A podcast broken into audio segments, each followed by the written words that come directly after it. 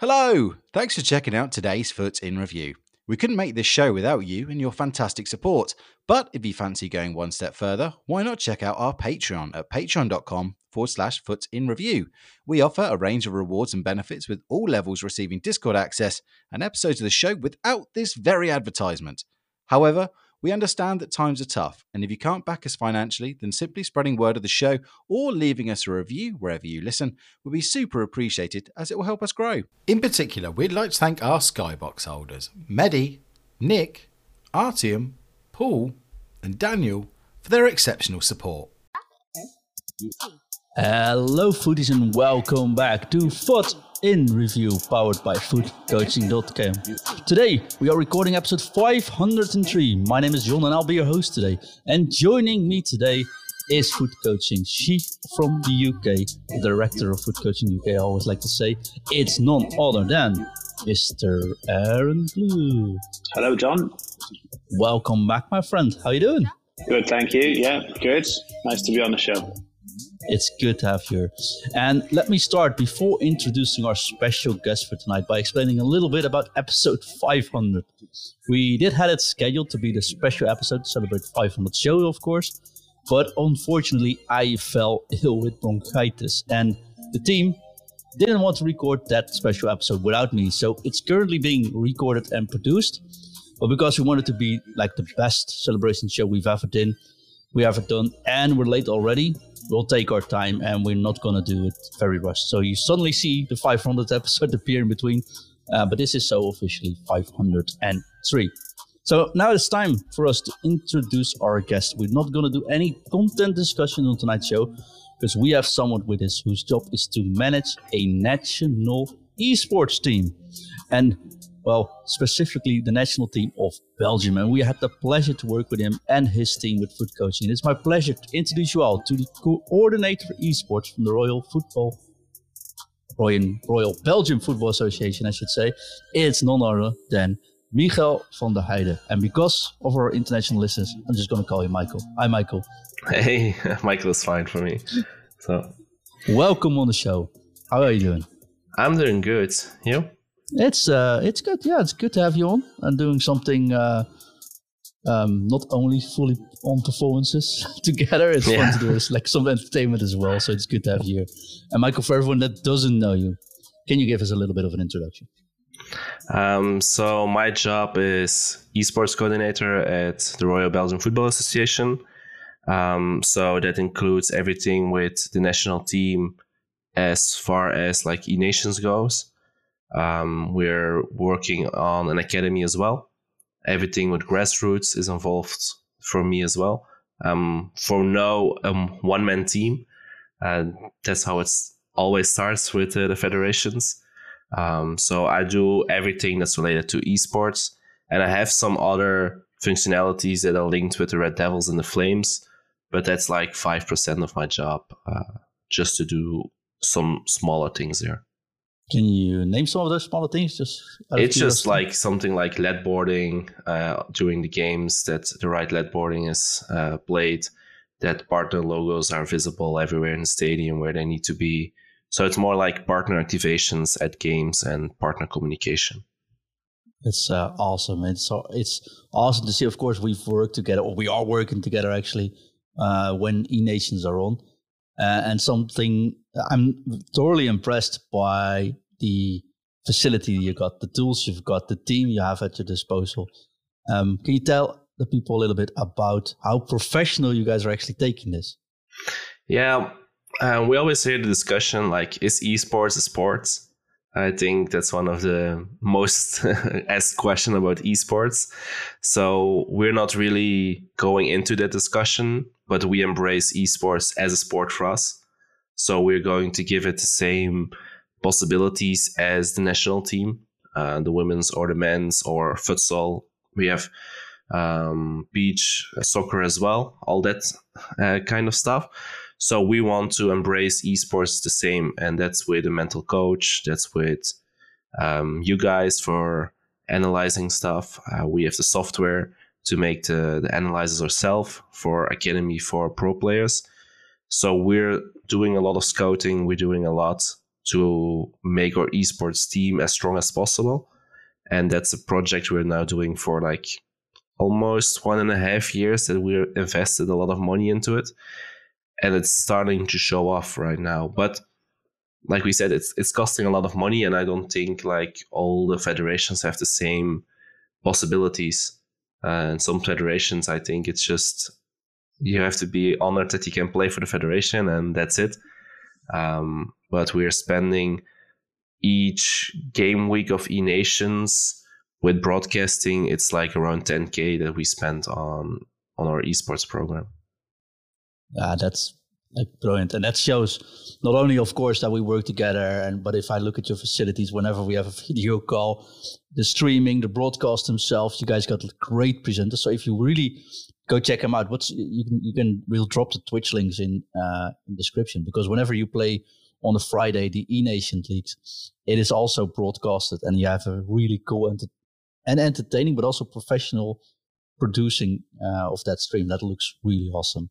Yeah, the positive thing we have about that is like our main partner is Proximus, and they do the broadcasting. They can bring it on television. They do, they do the whole show show for us. So they have our sponsorship deal, and a part of that is that they will do the live streams or the TV show as they do it right now.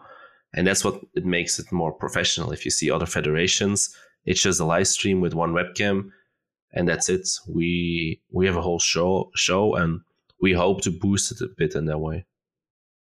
It looks terrific, though. Aaron. Uh, yeah, I got a couple of questions I want to ask.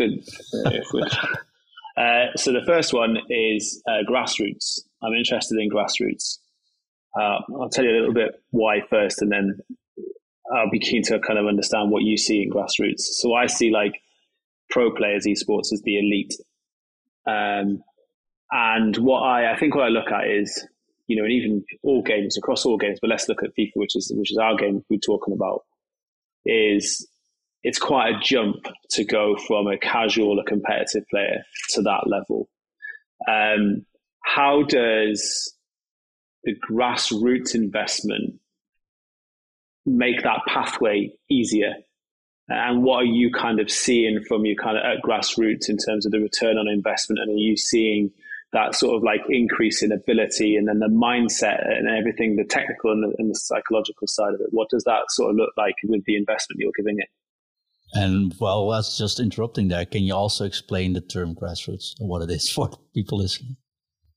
Yeah, grassroots is actually like the base, the basic of or esports thing. It's like where it all starts. Um, and we see grassroots not as a start for our esports team.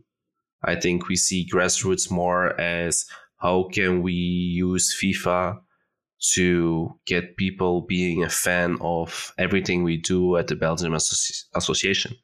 We don't do of only the Red Devils. That's of course the most popular thing we have, but we're also doing the refereeing for all the national, all the teams in the first division in Belgium. Um, we have women's football, we have futsal, we have a lot of things. And I think grassroots needs to be a connection point between what we do as an association and the younger people. Because if we look at who's buying tickets for the Belgium Devils or for the Flames, it's mostly a, a slightly older generation that's still a fan of real life football but how can we include younger people to come watch and support the Red Devils, but also the esports eventually? Not everyone who's in our grassroots project in the future is going to be an E Devil in the future. I think it's more important that they just become fan of whatever we do and that they become part of a bigger ecosystem that we have. And I think esports is perfect in the way that we see it as like how can you motivate a 12 year old to come and watch the game or a 13 year old and i think that's where we're willing to do more activations um, options as well in the future. We're thinking about doing uh, little tournaments all over belgium and the winners can play against courtois at our base camp for example. And you don't need to be the best one for that. We can maybe have competitions being run all over belgium Um, it's still stuff we're looking into. It's not something you can develop develop in like one year. Um, but we're just wanting to have every layer. We have an academy, we have our pro players, but there are like so many more people that are just casually playing FIFA. I have 20 friends that play pro clubs uh, a lot, and they don't even know what FIFA E Nation is, for example. Um, so those people are important in the long run for our esports project for us. So you're creating you're creating like a, con- a connection to the larger organization, but through something that they that they enjoy. So you're taking that base level of enjoyment, but you're aligning a connection to a much larger organization engagement and creating that loyalty and that relationship, which mm-hmm. will be mm-hmm. far reaching in the future. I think that for me as an outsider looking in, I love that. I think looking not that I know necessarily what all federations or you know countries or clubs are doing, but I for me just seems so streamlined, so uh, and so collaborative. You're looking at everything together in one way um, to capture that that audience. I, I think it's really smart and, and, really really clever. And I guess if you unearth you know a talent within that and give them an opportunity, I guess that will bring returns as well in terms of you know performance, uh, e nations and other tournaments as well. Um, I think that's pretty cool. So my other question was at this point was how did you get into this? How do you how do you build a career in this space that's quite unique. Um, yeah, I'm, I'm curious. Yeah, I think my career started like 12 years ago already in esports. Wow. Uh, when I was like 18 ish. Um, I can't quite remember what FIFA we were playing back then, but um, I was always organizing in the beginning FIFA tournaments. Like just one afternoon, we were playing tournaments that someone else was running he said, "Oh, I don't have time for the rest of the day. Uh, no more tournaments." And me and my friend went, "Ah, let's let's just organize one." And one became like over 200 tournaments, I think, online. We had a Facebook group, over 2,000, 3,000 members in it, doing daily tournaments, weekly tournaments, all that.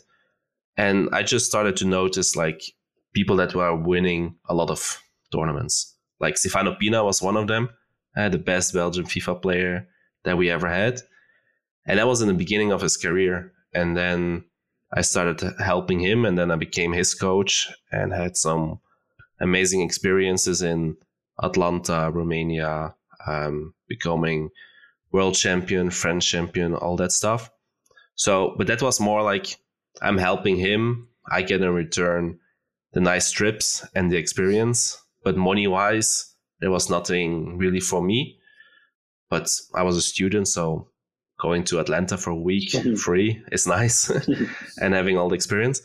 And then I made um, actually my resume for going to work for KRC Genk, but I became second uh, just because I didn't really have had the experience they were looking at. But there's not really experience at that point in esports, but they look someone else who has like four months at another organization has experience and someone like me who doesn't had had it, I don't have experience. So I didn't become it over there. Then I went to study esports. Uh, so I have two degrees in esports. Oh wow! Um, and in the same year, then uh, the job opened up at the football association, and I applied, and they chose me. And now we're here for almost yeah, almost one and a half years so far. So I, lo- I love that story, and, and I guess the reason why I'm curious, and probably why I wanted listeners to potentially hear it, is I think it, it's a next generation career. My observation in the UK is I think it's at the very early stages.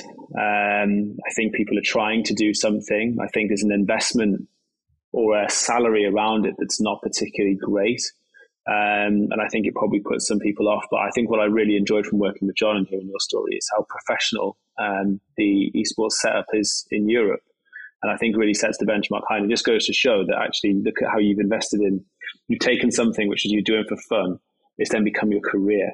Um, and with the great opportunities along the way, I think it's important that people hear that and understand that esports isn't like a geeky thing that kids do in their room it's actually way more than that. Uh, offers way more skills and opportunities. Um, So no, that's really cool. Congratulations! Like, what an investment! It must be you must be proud of yourself. I think you know knowing where you've got to so far, and there's still so much further to go as well. So it's great to see. Yeah, it's like just something like you said. My parents they don't know what esports was, and they were like always, "Oh, why do you go to Romania? It's a bit of time waste." Uh, hey, shouldn't you be studying for your exams while I was studying something else still? So that's something that I want to adjust of yeah, try to change in Belgium as well. Like with the federation, we have like a bigger reach. So we could use that to organize some um, info days for parents, like what's esports and how, like, everyone knows there's like esports and people that are addicted. um, and that that line is very thin. And I think if parents would understand more what it is, then that would help in the long run as well. Like I have players that are playing for me for E Nations that sometimes will play 12 hours a day to be on their level. But my little brother, who's, tw- who's 13 years old, he's playing 12 hours as well. But he's addicted. um, so where is the line eventually? Um, and that's why I think it's interesting, and I think why esports is still to really boom in a way that I don't think it has yet. I think it maybe shows some signs in some games, but if I look at like our game, it, it maybe hasn't. It's it's shown potential, and then there'll probably be reasons behind that. But I think it's ready for a big boom. I think it's there's a lot of players, um, a lot of players who, with the right investment, coaching, analysis, feedback, you know psychological support because it's often younger players, and I don't know if they can handle the demands of being in a competitive environment so young and need that support. But I think it could be something, and I think like as in other athletes that we're so used to seeing, I think esports is that um, competitive place where these athletes, and I would refer to them as athletes, um, to go to. I have a lot of respect for gamers who turn it into a profession because they uh, what they can do is incredible. Um, maybe you know, like my parents or parents might look and go, "Hang on, he's playing a computer game. Like, what's going on?" But it's, it's way more than that. So, uh, no, I think it's really interesting. Like I said, like uh, fair play. I think you you you kind of really role modeling um, how to build a career. Um, so good for you. Now, talk about esports and credibility, though. Uh, Wimby, uh, of course, check him out at Wimby86 on Twitch. He asks a question How hard is it to establish credibility in esports? Are attitudes changing? Or do you have to fight against notions that gamers are just nerds or addicted? but it's it's a point that always that already came up a few times. It's like esports at is is at a stage that it's not like booming even more than we uh, we want right now but I still think that at some top positions, there are too many people that are older and don't understand what esports is, but they still need to make the decisions about esports. It's like my when I went to KRC Genk, I was talking to to people over 50 years old that don't know what esports is.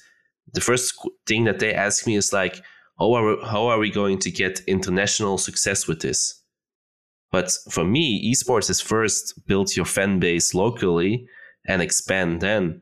But they were looking, oh, how can we internationally grow? How can we make people in Spain love KRC and stuff like that? Um, so I think as long as people at the higher positions don't understand what esports is, it will be hard to get that that boost. Like I'm lucky that my boss has worked for EA that he has worked at Telenet where he did the gaming part of that job and that he understands what esports is and that we need to invest in it. And he got the right partners. He sold the project to everyone internally. But I'm still like, if you see my CEO, he comes walking past the esports room with some like prime minister or something. He's like, "Oh, this is the esports room." Uh, yeah, um, yeah, we we play friendlies here to against other teams, and then he walks past because he still doesn't really comprehend what esport is, and I think there's still too many people around that doesn't know that have all the power around boosting it or not. Like he's one of the guys that's going to yeah decide if we get like 200k budget or 10k budget or 7 million for example. Um, so Let as me know once you reach yeah. the letter, though yeah if we get if we get to 7 million then the price will change but no but that's the thing and i think that's at a lot of clubs in belgium still a problem. Like if we see the pro level in belgium um, you have guys that can i think in belgium there are four people who can live from fifa esports. Then you have three four guys who have like a thousand euros or even less but you cannot live from a thousand euros. And then you have still guys that play for the lower clubs and they get just some free tickets. And if they ask a free ticket for a, a top game it's like ah that's difficult. Maybe another game. Um, so as long as you have that gap it's, it's going to be difficult. But as long as the lower teams have the older guys in, in place that doesn't that don't understand the power of esports that's not going to grow they're not going to invest the competition is not going to get better and it's all a cycle in belgium but it's hard to have the credibility yeah Yeah, so we know they're listening. So how can EA help you in this? But for EA, it's difficult because in Belgium we have uh, FIFA points still banned. So as long as that's a problem in Belgium, EA is not going to invest a lot in that competition. We last year had a playoff spot uh, with our competition. This year it's a play-ins spot, so it's a competition they created for for before playoffs. Um, so we don't even have a direct playoff spot anymore. Like the Netherlands have one or two, and they have two play-in spots. We only have two play-in spots. Yeah. So that's where the level in Belgium is on national competition as well. Yeah, you don't see that changing as long as FIFA points are banned, I suppose. No, but I don't. That's the thing, and I think the people that are like the the competition is not with the association of us; it's with the Pro League. That's another um, separate thing. I don't think the guys that are sitting there have all the knowledge, so they don't make the right moves to get the competition up as well. I think some people that are involved with that are more in it for making the money and make making some profit on it than to literally boost the competition. Like I think some esports competitions in Belgium, it's not only the FIFA one, um, but I think the League of Legends, for example, they had six big uh, fast food companies as a sponsor in the last five years. So they had they have had all the big fast food chains already. Who are they going to be the number seven?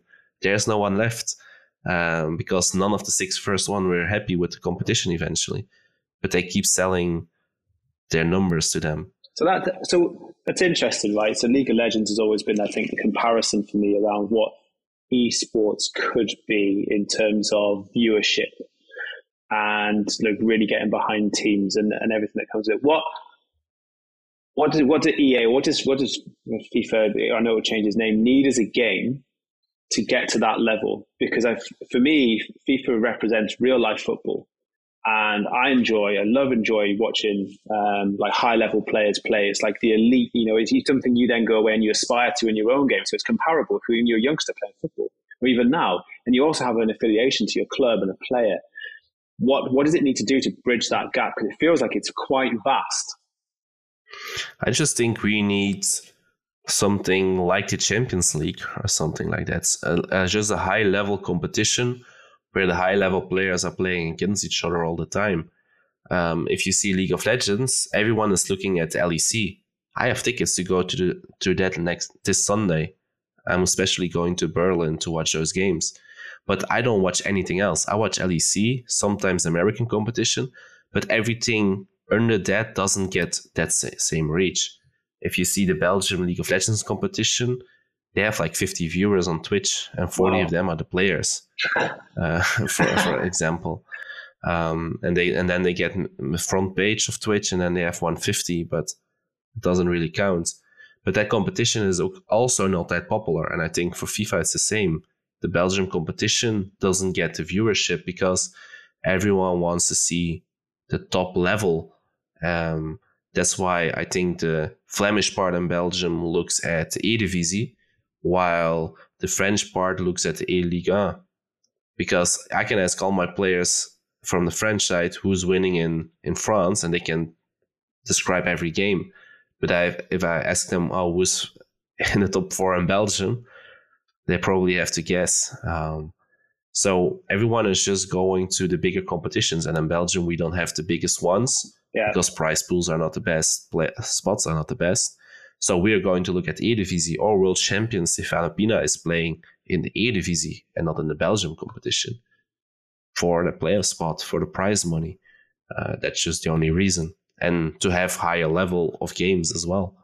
Like I'm not getting warm from uh, Gilles Bernard against, for example, Yellow of STVV because you know that's going to be a 5-0. Yeah. Whereas we were working with the the last couple of years, we had a top match every single week where we had to prepare for. Yeah, so that's already a difference, and that's why I think the Netherlands have such a strong team for E Nations as well because they have 15 players that are qualifying for FGS, while we have four or five. If we're lucky, we have eight or nine if some had some time to play and had a good run. But it's already a difference between Belgium and the Netherlands of six, seven players that are competing at the highest level individually. Yeah. Does FIFA points make that gap bigger, or do you think it actually doesn't matter talent wise in this game? I think it makes the gap bigger, as in, Stef- I'm always going back to Stefano and Gilles because they have a pro contract at Genk, but KRC Genk is giving them like 2k FIFA points, for example. Um, so that's a lot of FIFA points. So they have the Mbappe, the Gullit, uh, the Lucio in defense. While Bradley, one of my academy players, who's maybe top three in Belgium at this point, he doesn't have FIFA points. So he is playing with Gold Van Dijk in his defense in FGS. So that difference in in team, like the only one that I know that did it with a shit team in the past was Tekkz. Yeah. Tekkz once qualified with just uh, Trent, Alexander, Trent Alexander, Gold one as a right back, and Ben Yedder at up top. But the gap is just that big. Okay, loan players are nice at this moment, but still you have a gap on the Lucios, the stuff like that. Um, and I think it should be fairer if everyone has an unlocked account or everyone has all the the loan players, and then you see the real ones with with talent, and no one has it because some of my players are using it as an excuse. I say it's Yeah. like you cannot like some of my yeah if I have a better team I would qualify, but that's that's also bullshit in my opinion. Like if you have like eight FIFA's out what seven months, if at this point you're still struggling with coins, you're doing stuff wrong. You need to trade more. You need to invest your coins better that you get from like weekend leagues, stuff like that. Um, but they still use it as an excuse. Yeah. Or get the food and review pack look. could be also helpful, which you get is- if you listen to the show more often. So pack look is always nice, but yeah, I totally it's, get it's, that. It's still a difference. Like people that can spend a lot and people who can who, can- who can spend anything. Yeah, it's funny you say that. I've been thinking about that recently around, um, you know, how important is a, a good team over being a good player. I think it plays a part, but fundamentally, you know, and you to use Tekkz as an example, and, and obviously he is like elite, elite. He's a mm-hmm. generation defining player. But it just goes to show that really it comes down to your technical ability over over players. But if you're competing at that level, you want to go into a game knowing that you've got a team that's on par because I think psychologically it makes a big difference. And, and don't get me wrong, when you're looking at the high high end game, players in games, they do make a difference. Um, but really, it's about how you use them, and that's where I think the investment in coaching analysis, um, you know, and all the support the players can get makes makes a big difference. Um, yeah, players say important. Like for E Nations, we have a draft system, so we can choose three players. All like out of all players, we can choose three that we get guaranteed. Like we always take Mbappe, Gullit, R9, and out of all the divisions, about all the teams, everyone chose those three because they are so strong. yeah, So it's it's always important what players you have. It's not always mentally, but just no one is on the level of an Mbappe up top, Yeah. for example. Can I, can I ask you a question about um, away from this and more around what you see in terms of E Nation players, right? So when you have two players playing on the same team, um, what do you see as a really an important attribute between two players playing together. There's something that makes a big difference. You should mention that uh, E Nations is 100% of the time co-op, so it's always two versus two. It's always two v two. In the past, we only could select three players. Like last year, this year we are allowed to take four players. So we made use of that to only work in dedicated duels. So we're not switching them around. Um, for me, one of the most important things is just communication. Um, that's where we struggled in the past uh, because we have the language barrier Okay. at first. Um, but also, my players were a little bit stubborn, as in the part of, um, oh, we both know the game, we know what the other one is going to do. but then I see a corner, and one is coming short, and the other one is go- giving it long, and it goes against it. The, the player that's coming short and goes out. And they're like, oh, yeah, that happened. But if you just talk about it, you knew that he was coming short. so I think communication is is important at first, but you kind of need synergy as well. Like how all my duels are working right now is like I have the main player and I have like a support player playing around him. Like for me, Rudy is my main man. He is the one doing trivelas, the the Akas, uh, all the skill moves, and Keanu is just the one making the run on the line, passing the ball to Rudy. Rudy is doing his his things and tries to score the goal. But we have just a support player that doesn't need to shine next to our player that wants to shine and can shine. Uh, we don't need two guys who are constantly willing to be the man. Like in our academy, I sometimes notice people that I make my duels randomly. Just in the beginning of the day, I say you and you are going to play together. Let's see how that goes. But then sometimes they both want to be the one making the difference. But then they struggle because they don't go for the extra pass or they um, they don't do what's what they expect to do. This is a fun part of E Nations analyzing the and for everyone listening, we've seen a lot of where if we look dedicated to these teams, two versus two, we sometimes when we look at Belgium, just take an example here, is the supporting player sometimes even doesn't take a good shot because he knows he's in the support role. So sometimes, although 99% of the time it's the good thing, we also have to teach players to, to be a little bit more upcoming for themselves, which is something you don't see ever, of course, in one versus one play or definitely on defending crosses. That's the topic we've been talking about a lot, Michael, is we see in every E Nations team, everyone that plays two versus two, there's a lot of options to score from corners because defending corners when, with two players that think alike is actually pretty hard to do. So you have to make good communication, good agreements on doing that. It's really interesting to see. And I think there's many options to exploit that as well when you're in a competitive scene. I think Michael's squad has shown that this year as well, that um, they have been working on that, Michael, right? Yeah, like we have a lot of play styles as well. We have like one duo, they only play on on crosses. Like they they if they can choose, they play Ibra up top with no Weghorst, and they will sub in Crouch, for example, and they will take some wingers that can whip in a ball, and they only play that. And then there's where we notice problem. That supporting player is not playing his style because he knows, oh, I need to cross. Oh, my partner wants a cross. So even if he's in a good position to shoot or make an action, he's still going to cross to the second post because that's what the other guy wants. Um, so that's why they were in the first selection of the nations, but they weren't in the second and the third. That's one of the things we'll look at as well. Um, but that that supporting player could be a, a, main player as well, but he's just pushed away in a support role right now. How do the players react to being told that they're a main player or a support player? Is, is do you have to kind of like massage some egos there at that point? Is that is that difficult, or do they understand? They the already roles? know No. they already know before they trial for the selection because I I didn't make the duels. I just said like this is the selection like we're doing a selection tournament. Everyone can apply. So if you're an amateur, you need to go through um, or academy and a longer way to the E Devils. And then everyone, I think this year I had a requirement set at at least two FGS or FGS and E Champions League. So every player that was eligible for that could already try out for eDevil, and they need to bring their own duo.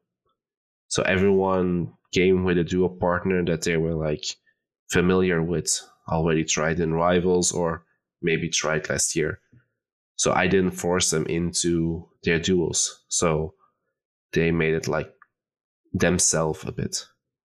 I think it's a really important part of playing. I've been playing a lot of co-op recently with a friend who's relatively new to uh, Ultimate Team, and uh, we assume those roles naturally because I've got more experience than him. But what we found is the fact that we both leave our ego at the door and and, and take on those roles subconsciously just really works. Um, and and also the communication is really important as well. Plus, obviously, we kind of talk about our games after. What do we do? What do we not do? You know, and it was interesting him giving feedback to me because I think I did have a bit of an arrogance around I'm a better player than you. I don't need feedback. But what I was missing was actually got to play for you. And he was saying when you're playing, all, all your runs you're just running forward. So I can't pass to you. I need you to run to the side. So I, there's a, there's a pass option.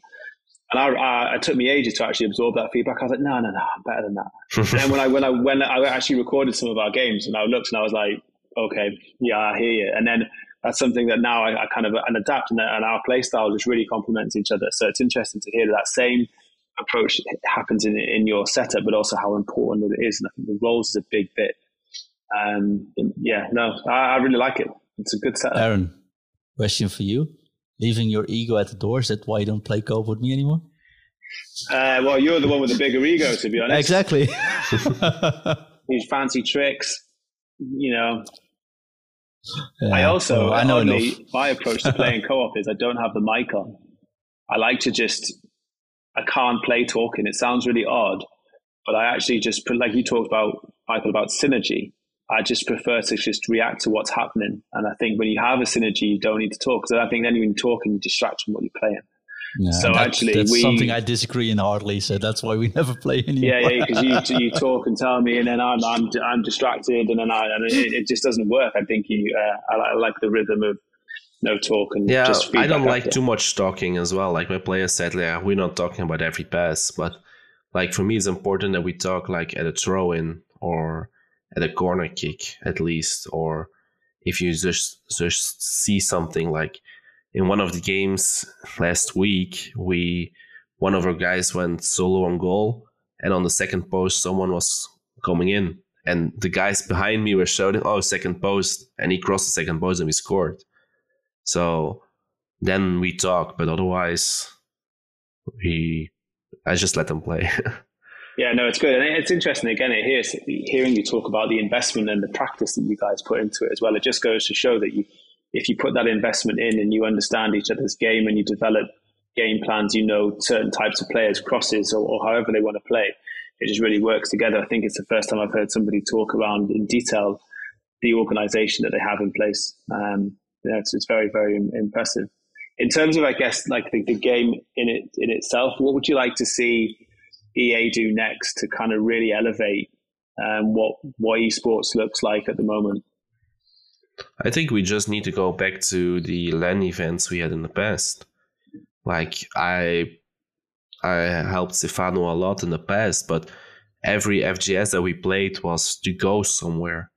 Like we qualified for Atlanta. We were like, wow, we're going to America just to play FIFA because we won or we were like top 32 in that tournament. But now everyone is playing from home and you can win an FGS from home and 10,000 euros from home but the excitement to go somewhere to play a LAN tournament against the best people, being there for like five days, have a media day, um, all that stuff. That's what my players are missing. Like I have Rudy, for example. He's playing now two years on the highest level. Last two weeks ago, he went for the first time to an offline event, and that was the Champions League. But before that, he didn't have any events because he didn't qualify for the World Cup. But we need more those tournaments back, and I think that will hype it up for the, the fans as well. Be- because now no one is interested in FGS. Because all the pro players are streaming it without webcam and without sound, so you don't get any And reactions. And that, and that, that's to be fair, I think that's a big part of it. And it's like watching real life sport. I, think you're seeing the reactions of the players and the energy that a crowd can also bring to an event as well. And it offers a different dynamic of playing in a situation like that as well. Um, I think that's what's really exciting about it. When I've watched events that were live the LAN events, it, that kind of got me kind of really hyped up. I was like, yeah, I'm gonna, you know, I'm gonna watch this because it's it, it, it's just good. And I wonder if that could lead to in the future like small stadium events um, where you have a good crowd there watching live. I just think it would be. I feel like it, we're re- we're ready for that. I really do, and I feel like there's a high caliber of players across the world. But I, I, if I'm honest, I think you know, not take away from the UK players. I, I truly believe that the European players that I've seen have a consistent level, and you, I think it's a reflection of the investment and the professional structure that exists around them. And I wouldn't be surprised to see someone either from you know uh, your um, federation or from the Eredivisie go on and do really really well. Um, and I think that's again, if I look across the UK and Europe, um, and it's sad that we can't talk about them in the same breath, but I just think the UK, I just think we are a little bit behind in terms of the professionalism that sits around it. And there's some fantastic esports organisations, don't get me wrong, and I'm sure their investment is there, but I don't, I, I feel as it, it's a, it's a couple that do it well, not consistently. And I think if we did it consistently, you, get more players coming through. You'd have more people connecting with a team, whether it be a professional club or something. And I think that's what then you know gets better engagement um, overall. So uh, I I would love to see a, a, live event soon. Hopefully, get one next year. I think it would be uh, get defining for the for the game. Yeah, I think England they made a mistake to give Tekkz a few year of a contract within the federation to play for England, because for us we are selecting every time that we have to play new players or give everyone a chance to qualify, and whoever is the best at that moment will play for us. But if your players are under contract for you for like two three years and they have to play, even if they're not on form or not having the best year it will just set your level a little bit down and it always demotivates everyone underneath. Like for me, I have people training 2v2 at this point. They probably won't get selected, but they're still training because they know that they have a shot at E Nations. So they're training and trying. Yeah, I love Um, that. That's great. But Europe is harder. Um, I think Yeah. in Europe we have the most spots for E Nations. We have the most spots for playoffs, everything like that. But it's just hard competition. Like there's so many good teams. If you look at groups in, like for example, I always take Morocco last year. I think they played six or seven games and they were at the E Nations. We played almost 60 games and we didn't qualify for E Nations. Wow. Morocco went above us in the ranking for E Nations, and they played less games than us in a year.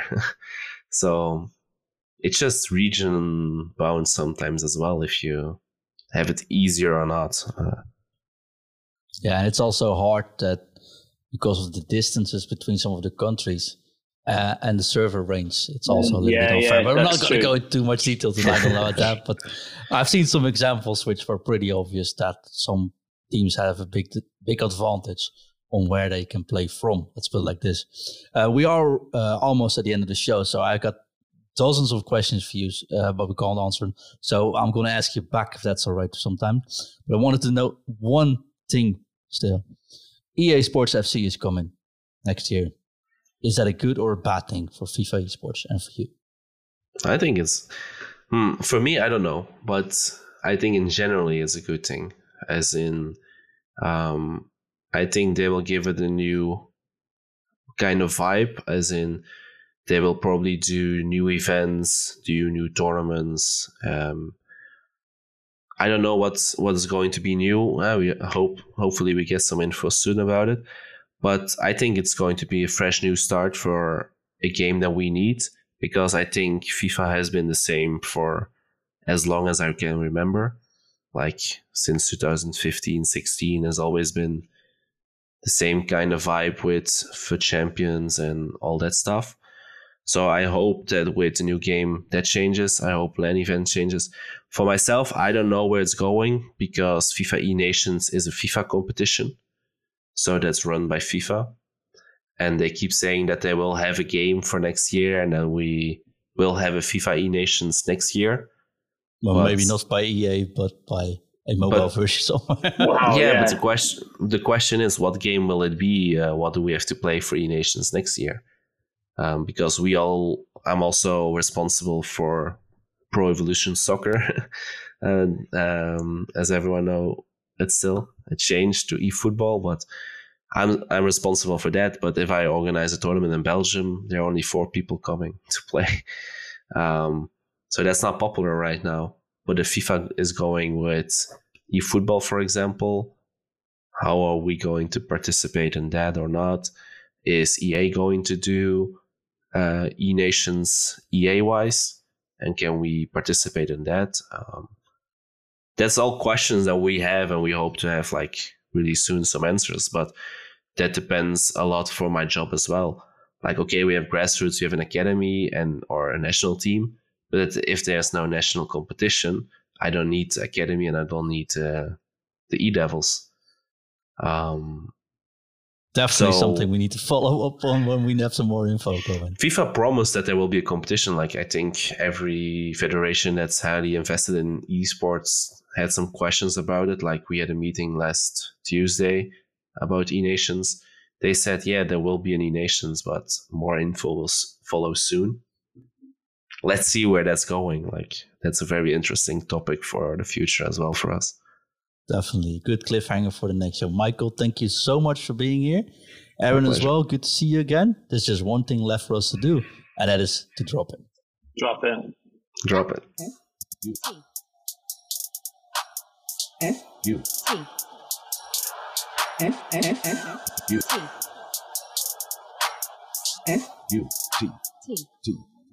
F U F U T T T F U T